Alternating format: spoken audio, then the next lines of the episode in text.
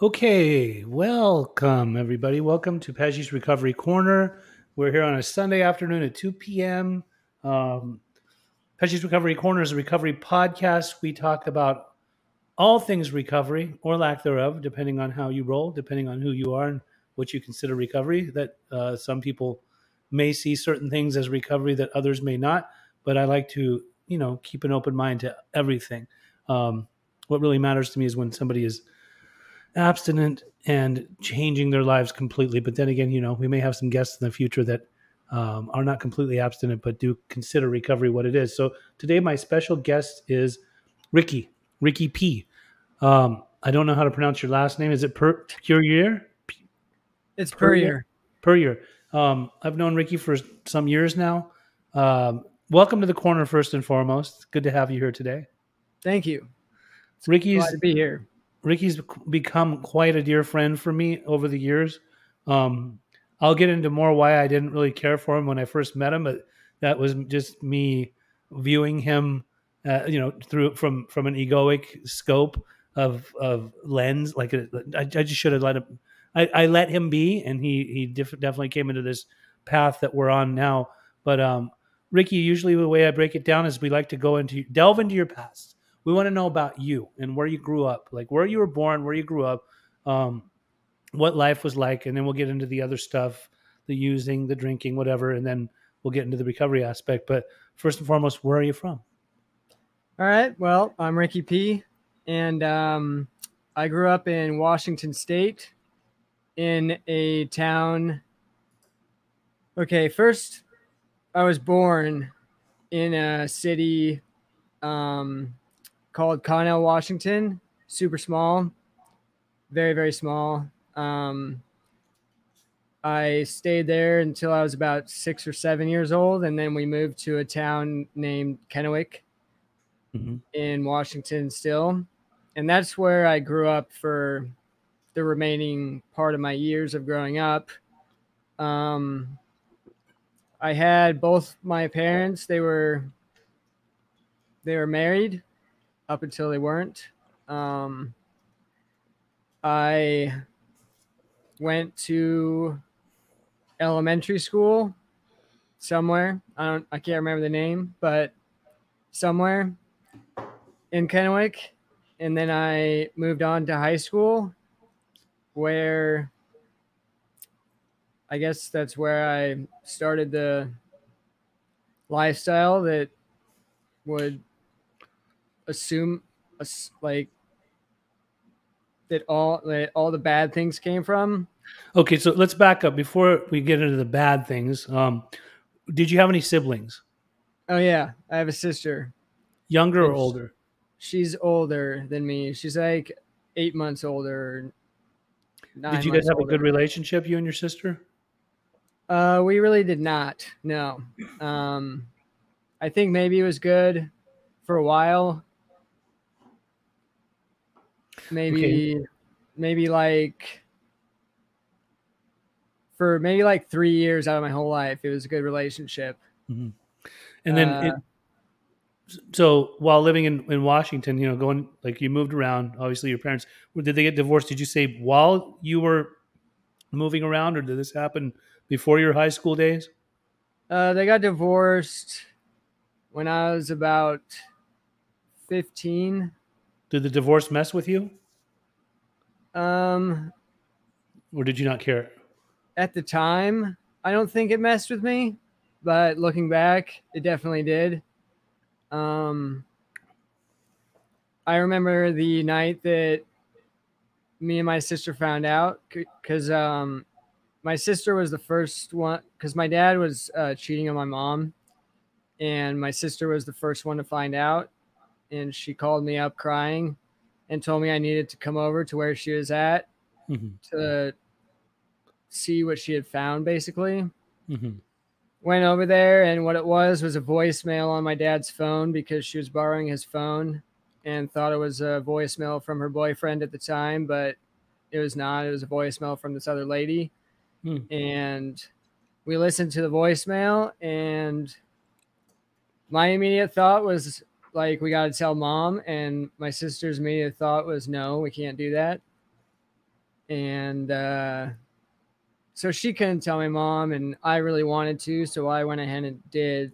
Uh, probably a couple days later, but that night that we found out, I remember going back to my best friend's house, and um, this was before I really did any drugs or anything, but he pulled out uh, some Oxycontin and told me that I could take this pill and it would make all the pain go away of what I was probably feeling. Right. And so I did. I took it. Mm-hmm. And I don't really remember anything, to be honest with you. But I know that it felt good. And I didn't start doing opiates right away after that, but it was a good little getaway for that night. but I did end up telling my mom, and it was probably really heartbreaking for her. Maybe it wasn't my place to tell her, I don't know, but it felt like I needed to because it's my mom, you know? So. Absolutely. Okay. So that makes sense. So the Oxycontin, like, did you, before that, were you ever smoking weed or doing anything like that? Drinking? Like, when did your use usage of anything ever actually start? Yeah, I think I, I smoked a weed a couple times before I did the Oxycontin, but I smoked the weed with some of my church friends. So we didn't do it all the time. It was just like here and there.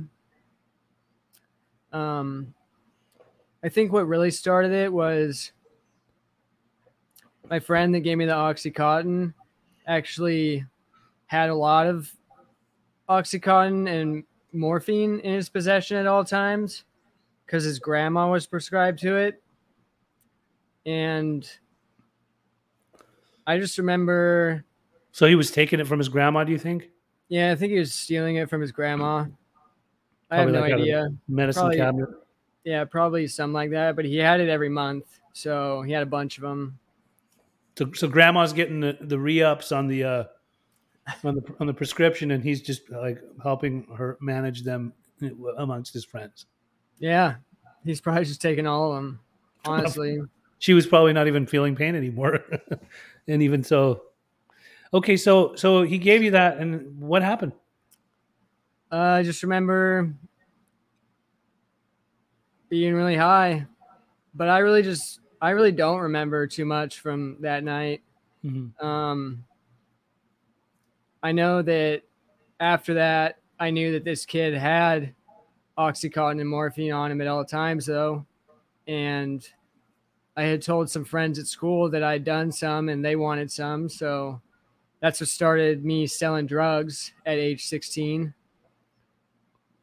was that connection that I had made with that person. So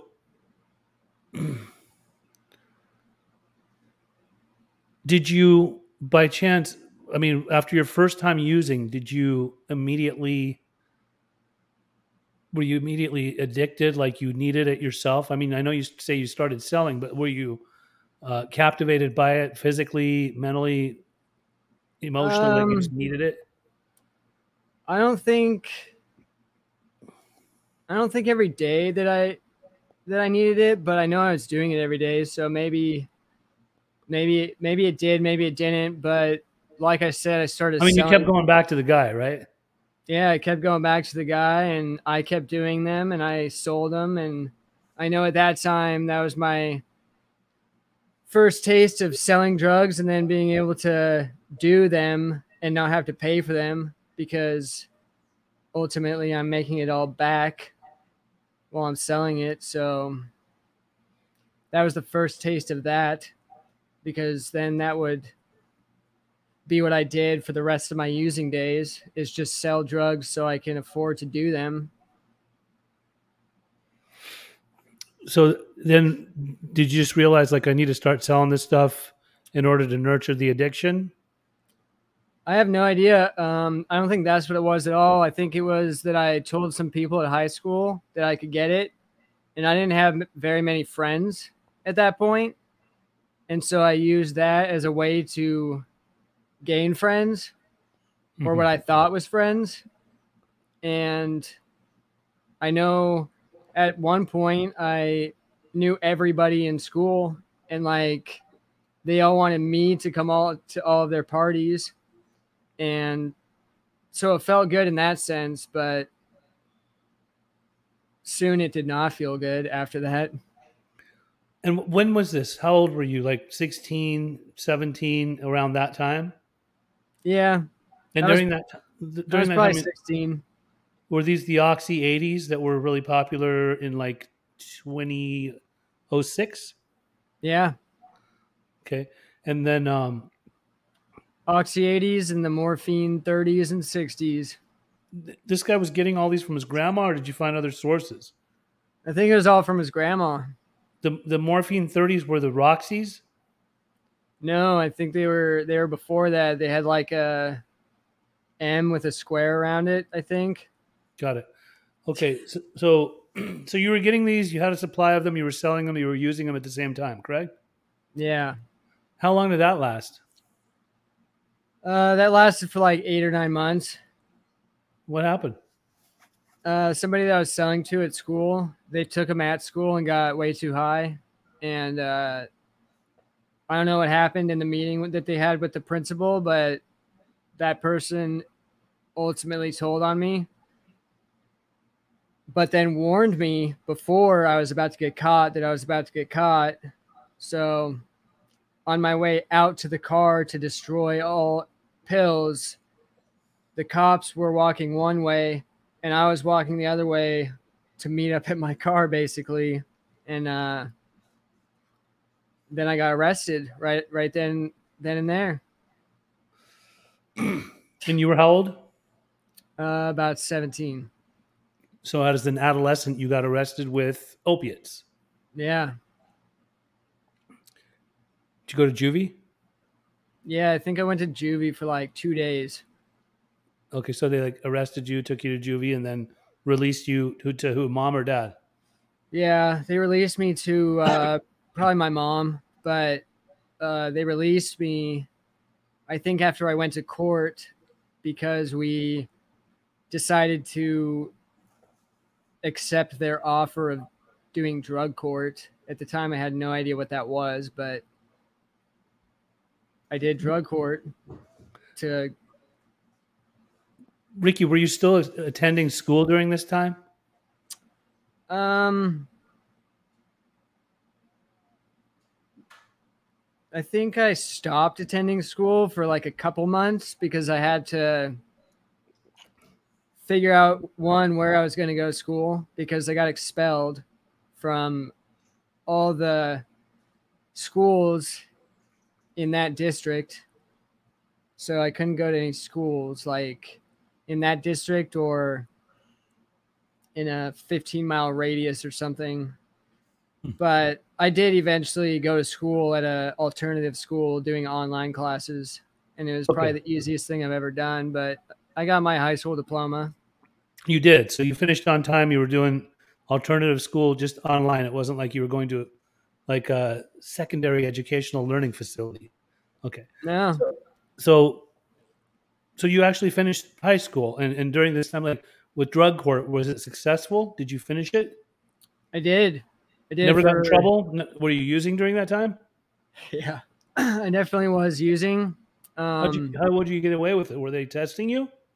they were testing me every week. Yeah. There were some times when I was. like, like you knew what to do. What's up? Did you have were you calculated like you knew how to use without getting caught? Uh, well, I did start buying these drinks that would like Clear out your system. it wouldn't it would only it would put a mask Okay, on my it would mask system. your system, right? I thought it would clear out my system, but it actually would just put a mask on my system for like a Mhm. two hour period. Hmm. So if I didn't test in that two hour period, then I would fail. Yes. Okay, so it would flush you out and just make it look like you were clean. Yeah. So you were getting away with that. You were still using. You finished drug court successfully. Would you turn 18 around that time? Uh, yeah. I think I was already 18 um, Okay. because I was on drug for- court for like 18 months. Oh, okay, okay. And then what happened then? How did life continue? Were you living with mom, dad, or on your own? Yeah. Um, I got off drug court and they I watched them shred my record. Mhm. Like it's a whole thing in court. They like shred your record. Everybody takes pictures. Oh my gosh, we're so proud of you. Blah blah blah. And uh, probably shortly after that, within the next like four months, I uh, I was taking Adderall Why?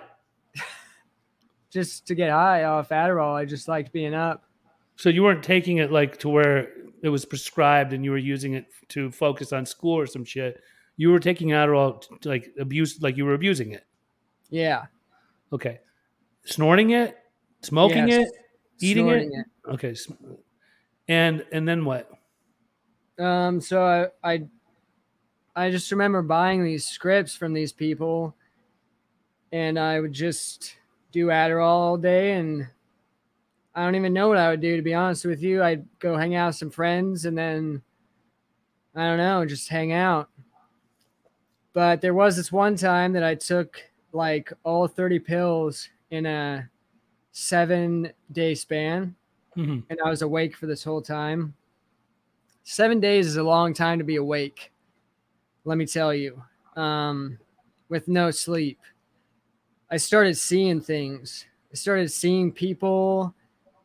I was ha- I was having actual conversations with people that weren't there.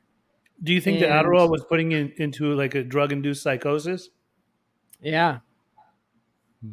I think it was, but I, I think it had more to do with me being awake than the actual drugs. Interestingly enough, you went from being an opiate user to a stimulant user. Are you telling me that during the time that you were doing your little Adderall stint, like opiates were obsolete, like they're out of the picture? You know, I, I really didn't do them that much. Yeah. They weren't. I remember one time holding on to a gram of heroin for like four to five weeks. Wait, wait, wait. So you went from opiates to heroin, but like it wasn't really that interesting to you because you were now in the Adderall world? I guess so. Yeah. Okay. Um, I moved from one thing to the next pretty, pretty easily, but didn't stay on one thing or didn't use it all at the same time. How did you learn or catch wind of smoking Adderall? Did someone like do this in front of you? Did you learn from them? Like, was it the internet? I mean, what makes a, an individual who's in their young adulthood uh, come up with the idea of smoking a pill? I didn't, I didn't smoke Adderall. Okay, you didn't smoke Adderall, No, I just snorted it. But with the oxys, you were smoking those. Oh yeah, yeah. Somebody showed me that. It was pretty easy. I don't know where they got the idea, but Okay. but that's how you could tell it was a real 80. If it would just go down the tinfoil really nicely with no problems. So, so one of the other people that was in your life before that was smoking the 80s uh, showed you how it's done, and then you did it, and it became, for a while, it became a way of life. Yeah.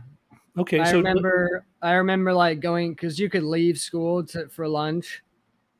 And I remember leaving to go to this girl's house and we would just smoke 80s uh, for all lunchtime and then go back to school. Just trashed. I remember being at school most of the time, to be honest with you. were you nodding off and things like that? Is, is that usually what would happen? And no In- teacher, no teachers ever approached you or anything like that and said, "You don't look well. Like you need to." Nothing. That was the crazy thing. No, they didn't. Interesting. Family, parents never knew. Like, were you a cigarette smoker? Were you nodding off and the cigarette was burning your shirt or anything like that? No, I think I think that happened like maybe one time with my pants. And I think my mom asked a question, you know, but then I obviously didn't tell her the truth. So mm-hmm. Kinda even though even though probably if I did, it would have been beneficial. So Joe Pizzarella is on here. Thomas Jake is, is on here. They're all saying, here, let me show you. Thomas is saying, Ricky, you're awesome. Joe's saying that's the Tri Cities for you. Yep. Yeah. I mean, that's right. He's, He's talking about Washington. He's, from, the Washington. same- Yeah. He's from the same place as me. So Sure. Okay, so um, you got into the Adderall. Then how did you did you get off of it and try some other stuff? Did you get into other things? Well, the Adderall thing ended with that seven day span thing because ultimately I got so freaked out because there was people outside my house that I had my friend Ben call the cops for me to tell the to tell the cops that there was people outside my house with guns. So then the actual cops came and arrested me for falsely reporting a cl- crime, even though I didn't actually report it. But Somebody else, re- you had someone else report, and those Right. and the people that you thought were out there weren't real, re, real people. It was perhaps, as some of us call them, the shadow people. yeah, the treeple, the shadow people, all of it. Yeah. All right, and um, so that ended. Then what? You went back into opiates, Uh, no, I start. I was doing Xanax a lot. And how did you? Xanax, Xanax, and Adderall. I had gotten a DUI actually for Xanax, my first DUI hmm. And you were getting this Xanax. How? from a friend. I don't know where he was getting it from. Probably he was prescribed to them. I'm not sure. All right. So, with that said, what happened? Were you driving under the influence? You got a DUI, and then did you get some kind of? Did you go to jail? Uh, yeah, I think I went to jail for a night and then they let me go. That's what they do with DUI people for some reason. They don't keep you there, even though you should- Sometimes they, they do it usually on the first offense, and then the second offense a little bit longer, and then the third offense, um, perhaps six months or something like that. Because at this point, they then consider you a danger on the road. I think they Yeah. should consider people that from the very first one. But okay, so so then you caught this case, and you got this DUI that's lingering and hanging over your head, and then you didn't stay sober, or you did. uh, I did not stay sober. Any kind of drug court, any DUI classes or alcohol classes, anything like that? No, see, when I was on drug court, I had to go to these IOP classes, but as soon as that ended, I didn't go to those anymore because I was a free man. Yeah, but with this DUI, what would they do? Oh, with the DUI, they just, I pled guilty and that was it. I did a day in jail and You have this on your record. They didn't. There's no conditions, like nothing. no, not for the first one. Okay, we're getting. We're, it's starting to get into something. Okay, so then then you um went back to just a, a using lifestyle, obviously, because you kind of got a slap on the wrist and you were done with that. Yeah. Um, I think after being arrested for falsely reporting the crime Mhm. and then the DUI, me and my mom decided I was going to move to Seattle and go to college because Tri Cities was not a good place. Okay, so you went to college So I went to college in Seattle. and you were actively using what? I was actively using marijuana, Xanax, uh, I did a lot of stuff while I was there, to be honest. And how old were you during that time? 21, 22, Uh, I was like 20. 20. Okay. And did you finish college? Uh, no. Uh, How long into college did you make it until things kind of like till the shit hit the fan? Uh, I made about like a year, a year and a couple months. Okay. And then, And then uh, I moved back to Tri Cities Okay. and I got another DUI, under the influence of what? alcohol this time. Okay. And then, and uh, they took me to jail. And the girlfriend that I had at the time thought it was her fault, so she bailed me out. how, okay, then, then, so she bailed you out and you went and stayed with her? Uh, I think I was staying at my friend's house who was growing marijuana downstairs. All right. And then, Um, and then I, I think I, I went to treatment for the first time at this Up place. there? Yeah, at this place called Sundown. okay. and uh, got out of there. And uh, How long were you in treatment for?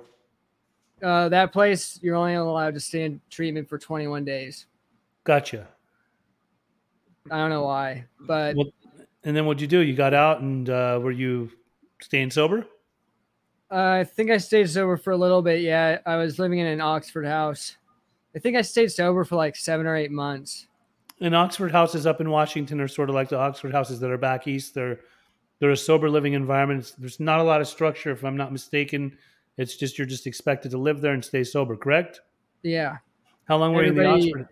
Everybody pays rent for the whole house, like Like 500 bucks a person or something like that, right? like three hundred. But 300. yeah, super Did they cheap. test you? Were they testing people? You only got tested if you were It's a suspect. suspect of being under the influence. At this Oxford house, I was the person who uh, p- turned all the rent in, and my best friend was the president and really the only person that could UA anybody. So that didn't end well, really, Why? because everybody started using, and we just didn't ask anybody to get UAs because we would all lose our place of living if we did that. Who was supplying them with drugs? Um, I think they had their own people. I supplied myself with my own drugs, and the president, he was an alcoholic, so he just went to the bar all the time. And the other people, they had their heroin hookups in North Seattle. I don't know. Lovely. So the Oxford house, which was supposed to be a sober living environment, wasn't. Nobody was sober. Okay. Um, then you. So did you end up moving out of there and moving back in with the girlfriend, or where'd you go? Uh, yeah, I think I moved back home, um, and I lived with my mom for a little bit, Mm-hmm. and uh, then I got a third DUI. So, so that what's up? For what? Uh, that one was also for alcohol. Okay. So that one though, um, I got a private attorney and he kept me out of jail for like a year and a half. But then during this year and a half, I was wearing an ankle monitor that monitored alcohol. It could detect it through through your sweat. And so I stayed sober off alcohol for a long time. Stayed know? sober off alcohol, but what, did it monitor you for drugs? No, it didn't. So you were using drugs. You resorted back to. I actually stayed sober for like seven or eight months, but then I did start using um, opiates all of a sudden Mhm. with this chick that I met at the treatment center that I went to. And uh, that was like a shit show in itself, honestly. But it was just not, it was not good. Um, she ultimately like sprayed a bunch of cleaning supply stuff in my car and my ankle monitor detected alcohol from the cleaning supply Cleaning stuff supplies. Okay. and uh, i went to jail for that for eight months so Interesting. Okay, so at this point, it's a, we're at three uh, DUIs. You're in your what mid twenties, early twenties. Yeah i'm like 22 All right. So, th- how many more DUIs did you accumulate throughout your life? two more after that So you've had five DUIs in your life. yeah You uh, did you get into opiates like into your later twenties? yeah i started doing opiates again um, probably when i was like 22 Okay. in, in tri-cities Kennewick. How old are you? How old are you right now? I'm 31 now So I, I believe I probably met you when you were in your late 20s, maybe 27, 28 years old. Um, when I met you, uh, question for you. Did you ever shoot heroin? i shot heroin one time Okay. So you were mostly a smoker, correct? yeah When I met you in your late 20s, I believe it was you had gotten into some trouble and you were at a treatment center down in Southern California. Um, you when I first met you, you were sitting outside of this center, like their clinical building, and I had been introduced to you, and then we talked. And when I talked to you, you told me that you were a fentanyl dealer. Did you were you selling straight fentanyl, knowing that you were selling that? yeah Was it in powder form or pill form? it was rock form so powder form i guess Was this in Washington or California? California Had it ever had you ever done it or seen it in Washington as just straight fentanyl? yeah fentanyl patches Yeah, so I remember that there was a time when fentanyl patches were a thing. Um, they were people were basically either prescribed them, but they were opening them up. Right? Is that right? Am I correct? Yeah, they were in like a strip, a Mylan patch. That's what they were called, like 50 microdots or grams or something. Okay, and for those that are watching this that don't know, Ricky, do you want to explain what the purpose of a fentanyl patch, what its intention was in the first place, why people were on fentanyl? Well, the only reason that I know to that for somebody to take that is because they're dying of cancer, like they're going to die. And, and this was a great pain reliever, correct? Yeah, just a big pain reliever, so they don't have to die in pain. Right. Carrie just said fentanyl lollipops too. She's right, or he. He's he, right. Yes. So okay, so we want to talk about this a little bit. Um, if if you do research on fentanyl, fentanyl is not something that's new. It's been around for a long time. It's been around from since the '60s, if I'm not mistaken. It is used in a medical setting. It's usually used in a surgical setting, but definitely for it is a painkiller. Fentanyl is uh, some say 50 times as strong as heroin. Um, during, I believe, probably around 2000 and I want to say nine or 10, perhaps, we started seeing um, fentanyl being used as patches and lollipops for people, as you just stated, that were in, in, in, in like extreme amounts of pain. That it was intended for pain relief, correct? Yeah. Not for not for people to be abusing, but suddenly, um, what we've seen more recently, probably in the last five years, obviously because we hear about a lot of fentanyl overdoses, and then there's carfentanil, which is more powerful than fentanyl itself. People started to distribute fentanyl. They were lacing drugs with fentanyl a lot of times. A lot of stuff that's being found on the internet or on the dark web um, that is presented as Xanax or presented as uh, other various pills uh, is often laced with fentanyl too, which is an immediate killer. Now, there's a lot of people that think because they have an overdose on it that um, that it's okay and they're not going to. A lot of people think um, they'll be okay this time. Like this time will be fine. Even the ones that have overdosed a few times. So so it's definitely being distributed in many different ways now. Um, and I'm not saying that big pharma is just pumping fentanyl out there. Mm, there's a good chance that perhaps you know, like uh, people that uh, do things illegally uh, from various countries are bringing fentanyl into this country, and so it's it's found not just in pill form, but now in powder form. Right? Yeah, yeah. It was actually first started on the East Coast. Yes. Like that's that's what they were doing for a really long time, and that's what they thought that heroin was. They've never mm-hmm. seen black tar heroin over there. So right. Right. So on the East Coast is China white. That's usually the type of heroin. It doesn't look anything like the black tar heroin that's found on the West Coast.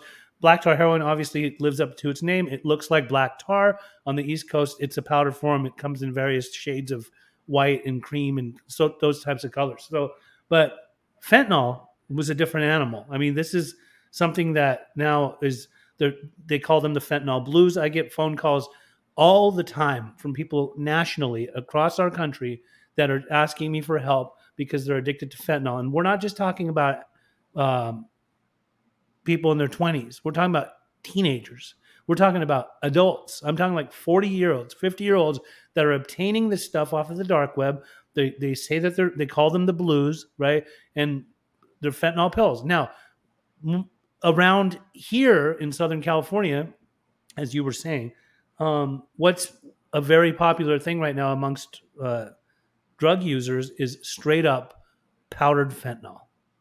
And yeah. the, perhaps the cartels are distributing this into, you know, they're making their rounds and they're making sure that all the different states in America, all 50 states, there's, I mean, I see people come from all walks of life not from from every state. I mean, even Maine, even Delaware, that come out to treatment in California or to Florida or wherever they go, they're, but they're addicted to fentanyl. And often, when we will do a UA test in the beginning, a urinalysis to see what's in their system, It's fentanyl. Some people don't even know that they've been doing fentanyl because they come in with a cocaine addiction or a meth addiction or or they've been doing Xanax that they've gotten off the streets or from the from the internet and uh, fentanyl will pop up in their system so they have no clue that they've been doing something that's been laced with fentanyl. But but the thing that's very uh, it's dramatically killing a lot of people right now is a lot of people are doing straight up powdered fentanyl and it's a killer. It can kill you almost immediately.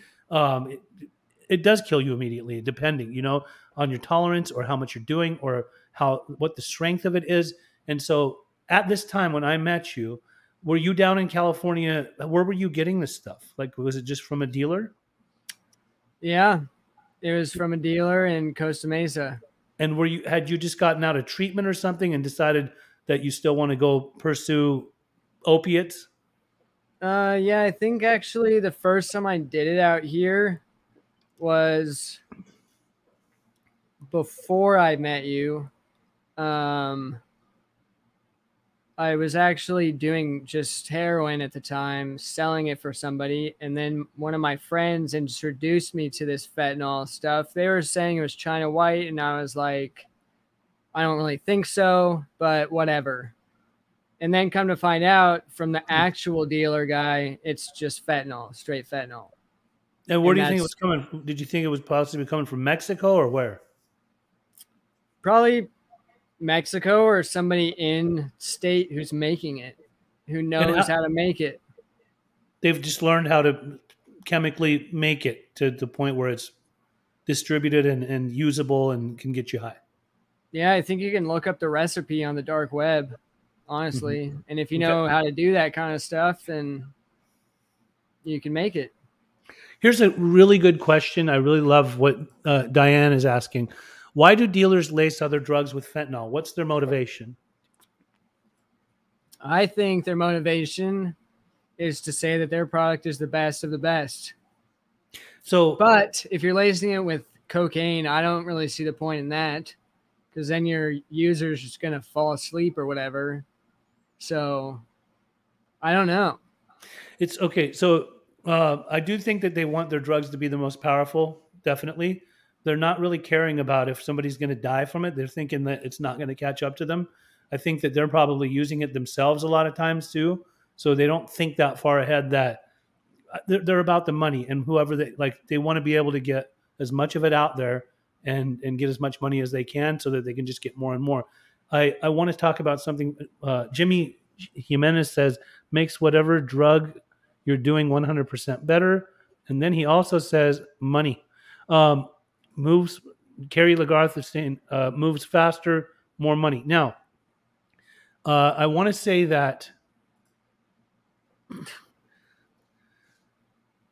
probably a year before I met you, I was actually working in another center.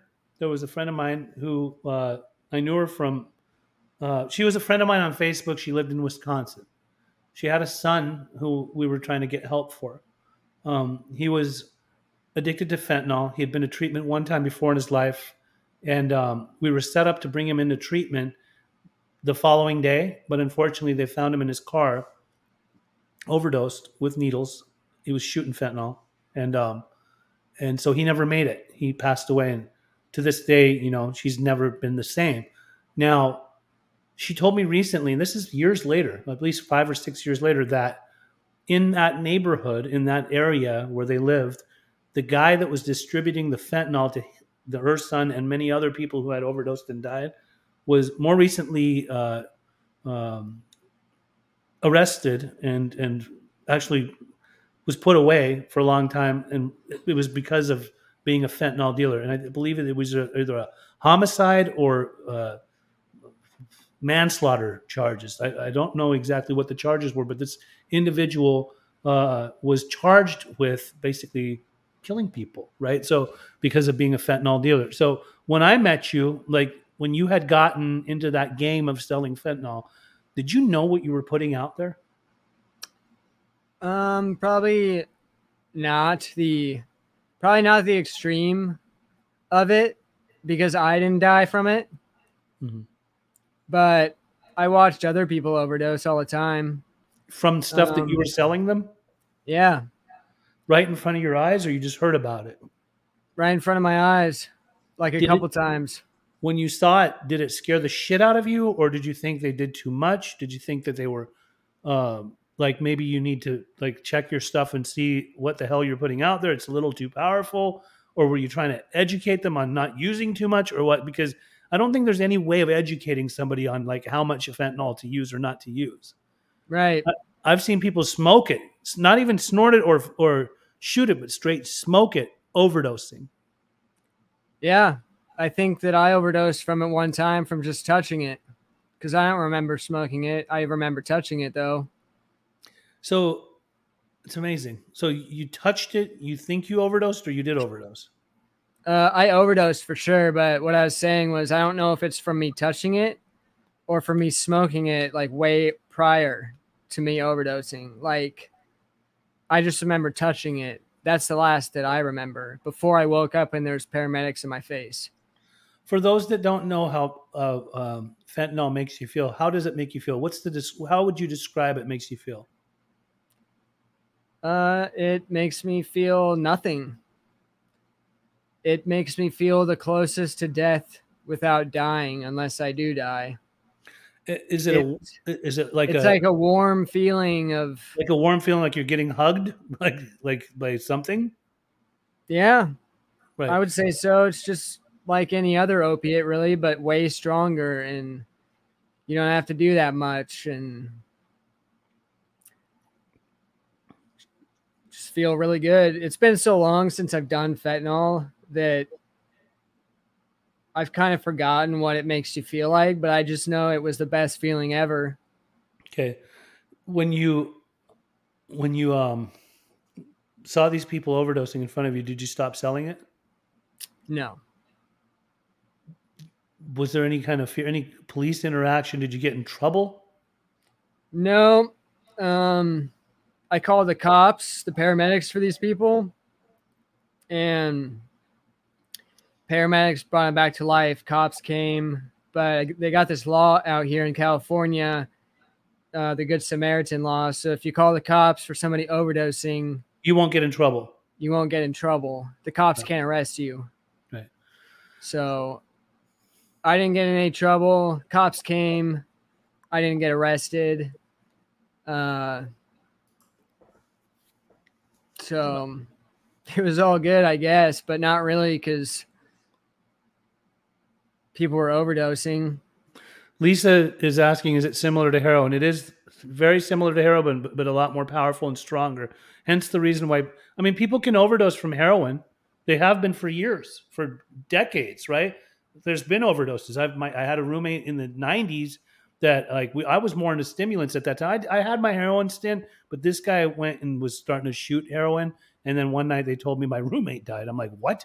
Seriously? And he was somewhere where that law wasn't put in place yet. So the people that watched him overdose in their house up in LA, they left him. And um, you know, there was a, there could have been a chance. I mean, I don't even know if there was Narcan during that time in the 90s, but I know that um but there may have been a chance. Maybe that some somebody could have called the paramedics and they could have came and revived him and saved him, but wasn't the case. He passed away. God rest his soul, Stubby. It was the first time I actually knew somebody in the 90s that overdosed from heroin. So, yes, it is like heroin, but it's much stronger. And these days, more people seek that than they seek heroin. I mean, you do get your average everyday, like old school heroin user, like addict, that was like trying to stay away from that because they're afraid that they might die too easy from it. But if you look at like Ohio right now, the entire state per county, like it'll show you how many overdoses there were per year, and and none of them are from hardly any of them. I won't say none of them. Hardly any of them are from heroin overdoses anymore. The whole state is just being run rampant by by fentanyl overdoses and fentanyl usage. So, um, Jimmy says at the Alano Club that I go to, they give out Narcan nasal spray, four milligrams for free. And you know what's really cool about that? There's an HA meeting that I go to. It's one of my home groups. It's uh, up in LA where they they they too distribute free Narcan to anybody and everybody. Just because you know, like people, just because people are going to HA meetings doesn't necessarily mean all of the members are staying sober.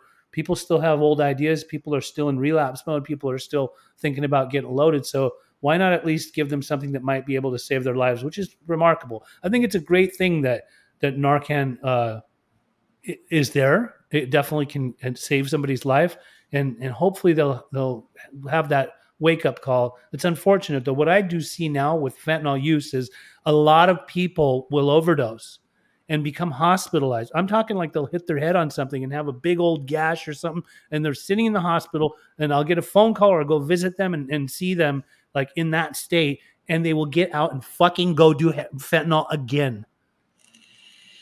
They will yeah. fucking go do fentanyl again. So it's gnarly. Uh, I've done that. Yes, I did heroin. I did with heroin. I woke up in a cold shower. No one called 911. Grateful I survived. Good to hear from you, Lisa. And Lisa has been sober for many years, many, many years, like a double digit sobriety. But um, oh, so so you never got in trouble for it. I think that you were starting to. Kind I did. Get, oh, I, have got I've gotten in trouble for it, but not the times that you were asking. But okay. yes, got in trouble for possession or for sales. Sales and that was in Southern California. Yeah, that was in so, 2017 October. So, so in your adult life, you had five DUIs, and in 2017, you were arrested for sales of fentanyl. Yeah, but they didn't know what it was at the time. Okay. So I got charged with sales for an unknown substance. Okay. Basically. Did the charge go through? Because I mean, they didn't know what it was. Yeah, the charge went through. Yeah. Okay, so then you found your way into jail, or did, were you looking at prison time? Uh, yeah, I went to jail, and I was looking at a lot of prison time because I got arrested for the. I got five sales charges on this one stop, plus the two DUIs that I had uh, an arrest warrant for. Okay. So I went into jail out here for those seven things. Okay, and then what was the conditions? Like you either you were looking at prison time or you go to treatment, correct? Is that what I remember? No, uh, I was in jail and my public defender was telling me the best I can get you is like six years in prison. Like there's nothing better I can get for you, and you're in jail, so there's nothing really you can do for yourself. You know. You didn't have the but luxury of getting an attorney at the time, a regular I, attorney.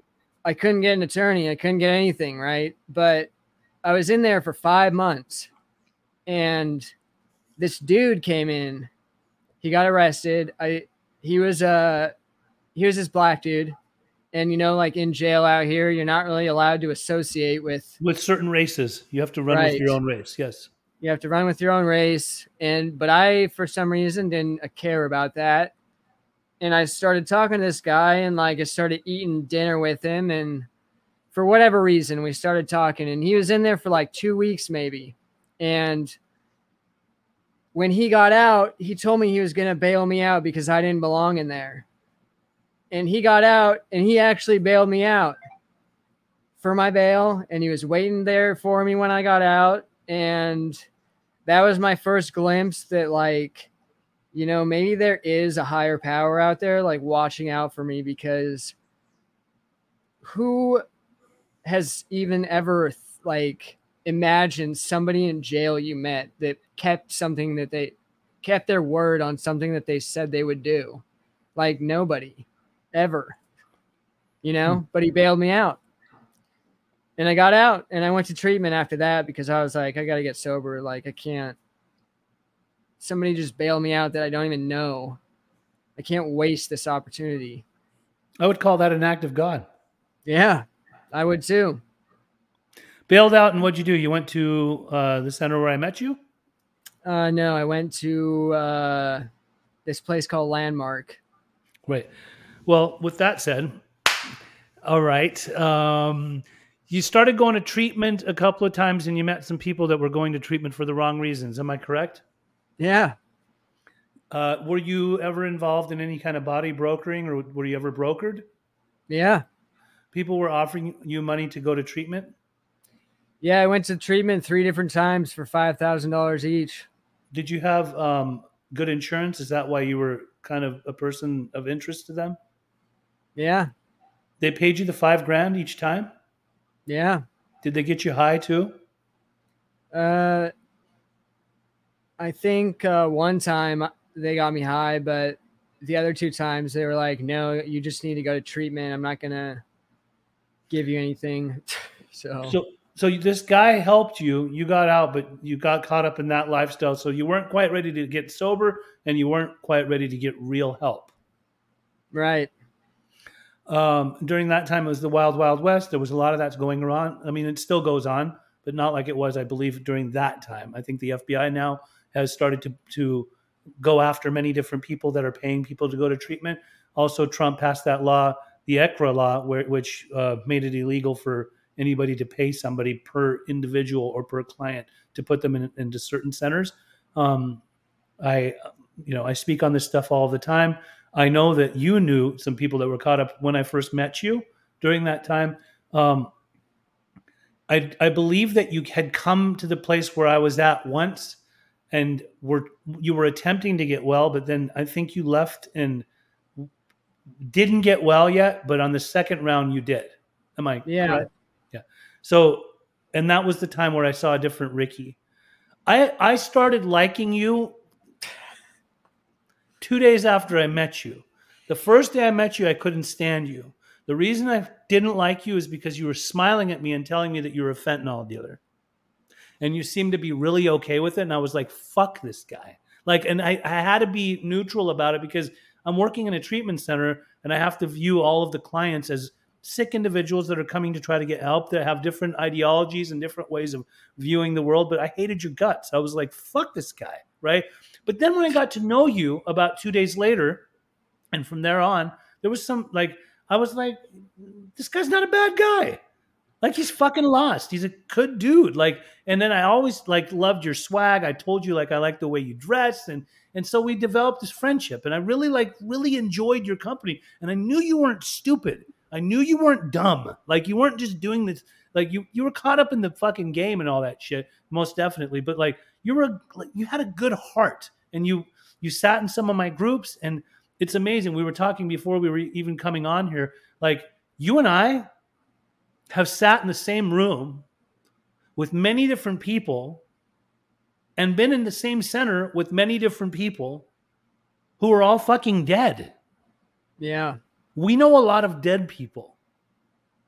We've even talked like about you making amends to one of those people who we would not have ever even imagined would have Dying. passed away.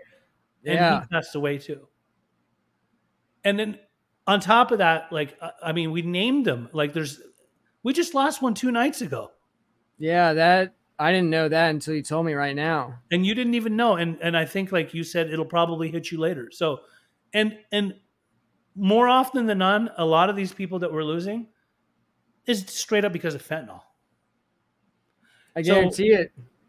it, whenever we hear that it's happening now we pretty like that's where my head goes right away it must have been that it must have been fenny as some people call it or fentanyl. Now and i've found people overdosed on fentanyl. I've seen people who uh, are who have overdosed and all you have is their corpse. I mean they're just basically dead and they're you got the the paramedics trying to revive a dead body like doing everything they can pumping their chest uh, they got them hooked up to the oxygen machine. They, they're narcanning them they're doing everything. I've seen some people survive and come back and make it and change their lives and i've seen a lot of people fucking die right in front of my own eyes. So i have a major passion in helping people because i know that at this point right now drug addiction isn't what it used to be. Like yes we've lost people to overdoses throughout you know the decades the centuries but this right here this is much more serious than anything that we've ever dealt with. And so let's get into the recovery now.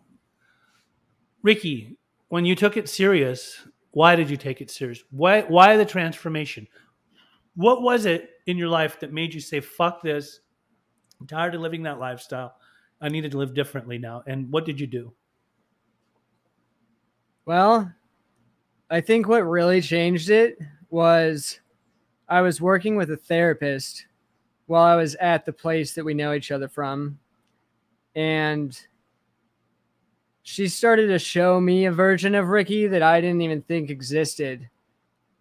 But she brought out that Ricky. and I started to believe that even though I didn't see it at all, but I just believed that I could possibly be a different person and I didn't have to be all the bad I didn't have to let all the bad things define me basically. And then introducing God into that whole circle of myself um I really just started to see God shape my life right before my eyes and I had a good sponsor that was directing me in a good path, all based off of a God. And I just, I had, I had hundreds of God shots all day long. And I was telling all the important people in my life about those God shots. I had like three people I would tell all those things to.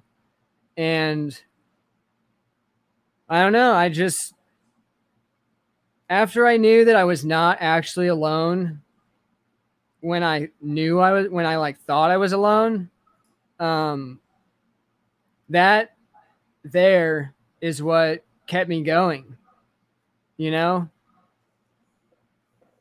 Just, and then my involvement at the church that I go to, like, I just started to see that there was a purpose beyond selling fentanyl. So the church that you went to, uh, were you ever, when you were growing up, involved in any churches or anything like that? Yeah. Was it Christian based? Yeah, it was Christian based, but as soon as I got arrested for those charges at high school, they all turned their backs on me. So, so okay, so they shunned you. yeah, they didn't want me around. But I know the church that I believe I know the church that you're involved with, which which is in Costa Mesa. It's the big one, right? Yeah and it's a very powerful movement. I respect them. I love them. I think they do great work. They help a lot of people that are less fortunate in life. They help a lot of people that have been sinners and been damned. You know, it's like so. I, I really enjoy that that you that you went and subscribed to them, but also surrendered. surrender to you said God. Like and I and I trip on the fact that we lose so many people, and I wonder to myself, like, I know that God is not the end all be all. I know that AA is not the end all be all for everybody, right?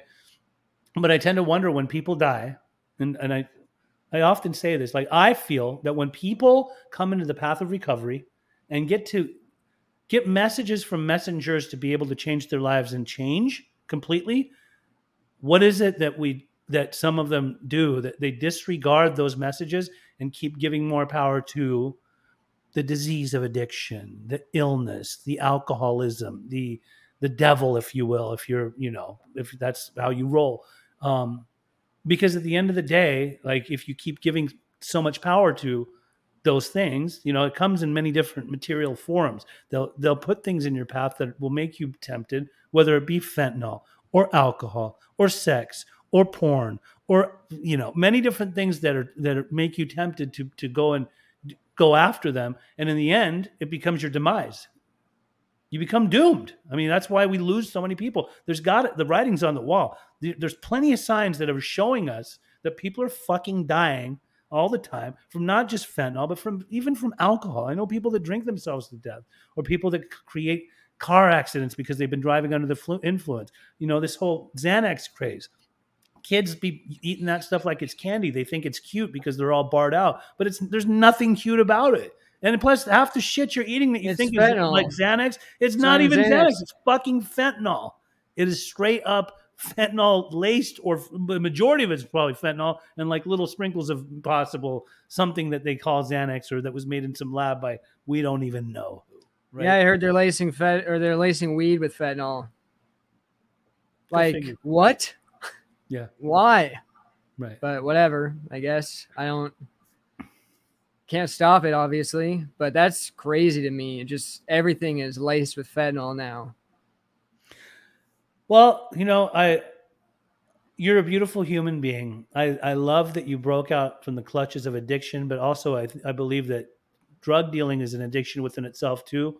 Um, oh yeah, I have, no, I have no qualms in saying this. I sold a lot of drugs not not trying to be cool or anything like that, but there was a, the, the fucking thrill that came in selling it, distributing it, transporting it, making sure that it all went down. Like this was a way of life. Like I was pretty much a drug marketer, right? And I was a drugstore cowboy. Whatever you needed, I, I had it. Never got into selling heroin and anything like that. But during the 90s, like we were really big on GHB, on crystal meth, on ecstasy, boats and boats. And so for a long time, I was it was more the game, like being caught up in the game that was more addictive to me than the drugs. Because there was a lot of times there was there's shit that I was selling that I knew damn well like this is some bunk shit, but I'm going to sell it anyway, or I'm going to put something in it to make it a little more powerful, like some mescaline and things like that. And so it, you know, it, it just was what it was, right? And I'm happy that you broke out of the clutches of addiction to you know selling, just distributing drugs, and and who you are now. You're a good man. You're a good man that's doing good work. You're you're active in the church. You're working in treatment you do panels. You've had me come in for panels. We've sat together. We've told our stories together. And if we can just reach one person's, you know, ear that might yeah. give them a, a glimmer of hope to be able to change and be different, then we've done our job. We've done God's bidding, you know. So I, I appreciate you. I really do. I, I we've talked about having you on here for a while, and um, you're just a good man all around. It's like I, it's a joy when I see a text come through from you or a message or when you just want to, you know, tell me about something that's going on in your life. I always love talking to you. You're just a good man. And I, and I'm so happy that you made it, man, because you made it. I'm happy too. I'm glad you don't hate me anymore. So that was a two day resentment and I got over it. I did a little bit of writing about it and some praying about it. But uh, I think you're a good man. I, I don't think I know you're a good man, and I I appreciate you for who you are today. This is like a true, genuine Ricky, and uh, and I love you dearly. And thank you for coming on the corner. Do you want? Is there anything you want to say before we sign off? Uh, I guess the only thing I really want to say is like I tried to do AA for many years, ten years maybe, and uh, as soon as I got the missing piece that I was missing, I was like, oh my gosh, why didn't I just give this whole God thing a chance way sooner? Because that was the missing thing for me. Like step three, I had never actually done a step three. I thought I had done a step three, but to actually do a step three and then see the changes is like so pure and so beautiful that like God actually can restore my life and restore me. And I would just say that I hope anybody out there that's doing their steps and they're new to this to really take take their time with step 3 and actually do a thorough step 3 because so you, I think that'll help like a lot of people because so, so many are, people are against God. You know what I mean? You do support the 12 step process then? Yeah. Yeah, I do. And, and you're on the path with, of you know helping people in the church or being there being a major like they you work for them right? Like they they you're a part of that community. It's amazing. Yeah. Love it. And not everybody let's not mix it up. Not if you're listening to this like not everybody has to go to church to get sober and not everybody has to go to aa to get sober.